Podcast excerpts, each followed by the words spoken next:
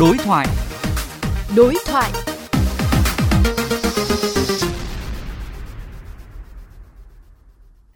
Thưa quý vị và các bạn,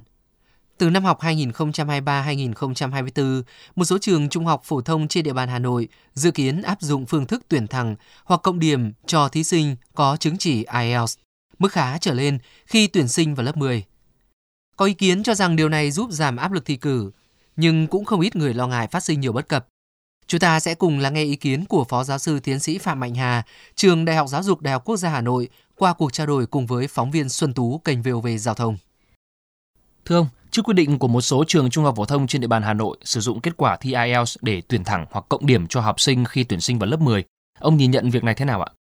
Ở hai góc độ, Thứ nhất là góc độ tuyển sinh ở các trường trung học phổ thông, đặc biệt là một số trường chất lượng cao với định hướng mang tính quốc tế thì cái việc mà lựa chọn là những học sinh mà có cái điểm IELTS ấy thì nó là một trong những ưu tiên mà các trường người ta đặt ra sẽ có cái cơ hội để mà học tập cái chương trình tiên tiến hoặc chương trình có yếu tố quốc tế. Tuy nhiên nhìn rộng ra ấy, thì việc mà chúng ta quá chú trọng tới một cái kỹ năng mà cái kỹ năng này thì nó lại không phản ánh được cái năng lực thực sự mang tính toàn diện của một học sinh thì rất là dễ dẫn đến những cái câu chuyện những cái hệ lụy nó sẽ tạo ra một xu hướng học lệch nó sẽ làm cho những cái hoạt động giáo dục ở trong nhà trường trung học cơ sở ấy, sẽ mất đi mục tiêu cái yêu cầu cần đạt của chương trình nó dẫn đến một cái thế hệ học sinh mà có thể rất là giỏi về ngoại ngữ nhưng mà các kỹ năng xã hội hay các kỹ năng kiến thức của những môn học khác thì lại rất là thiếu vắng và cái điều này thì chúng ta sẽ phải trả giá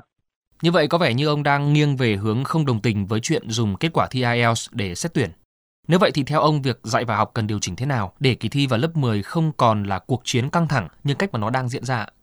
À, chúng ta thấy rằng cái hệ lụy nó đến từ cái câu chuyện bất bình đẳng trong cái giáo dục. Đảng và nhà nước chúng ta thì luôn luôn đề cao những cái cơ hội học tập cho tất cả mọi người, không phân biệt giàu nghèo, vùng miền, dân tộc. Thế nhưng chúng ta biết rằng là để học sinh học được ngoại ngữ và đặc biệt là có chứng chỉ IELTS, bản thân học sinh phải nỗ lực rồi, nhưng bố mẹ phải đầu tư rất nhiều tiền mới có thể có được cái chứng chỉ đó và vì thế những học sinh ở trong cái gia đình mà khó khăn, không có điều kiện để học tập, thì cho dù các em có năng lực đi chăng nữa thì các em sẽ bị loại ra khỏi cuộc đua vào những trường tốt. Vô hình chung, những cái trường tốt thì lại chỉ dành cho những cái con nhà giàu, những cái người mà cha mẹ có cái định hướng hoặc cái đầu tư tốt cho con thế thì làm thế nào để chúng ta có thể làm giảm đi cái áp lực đối với học sinh? Từ phía lãnh đạo nhà trường chúng phải ý thức rất rõ là cái uy tín nhà trường không phải là cái việc học sinh đỗ bao nhiêu phần trăm vào những cái trường top trên hay là bao nhiêu phần trăm vào trường uy tín, mà cái quan trọng nhất là học sinh của mình có đủ những cái phẩm chất, có đủ cái năng lực, có đủ kỹ năng theo cái yêu cầu của chương trình đặt ra và sau này các em trở thành những cái công dân tốt. Đấy mới là những thành tích của nhà trường đã hướng đến, chứ không phải chỉ là cái tỷ lệ học sinh đỗ vào trường này trường kia, và cha mẹ cũng tương tự như vậy. Nhà trường hay là khi phụ huynh người ta hiểu được cái yếu tố này, thì có thể cái áp lực nó cũng sẽ bớt đi rất là nhiều. Vâng xin cảm ơn ông với những ý kiến vừa rồi.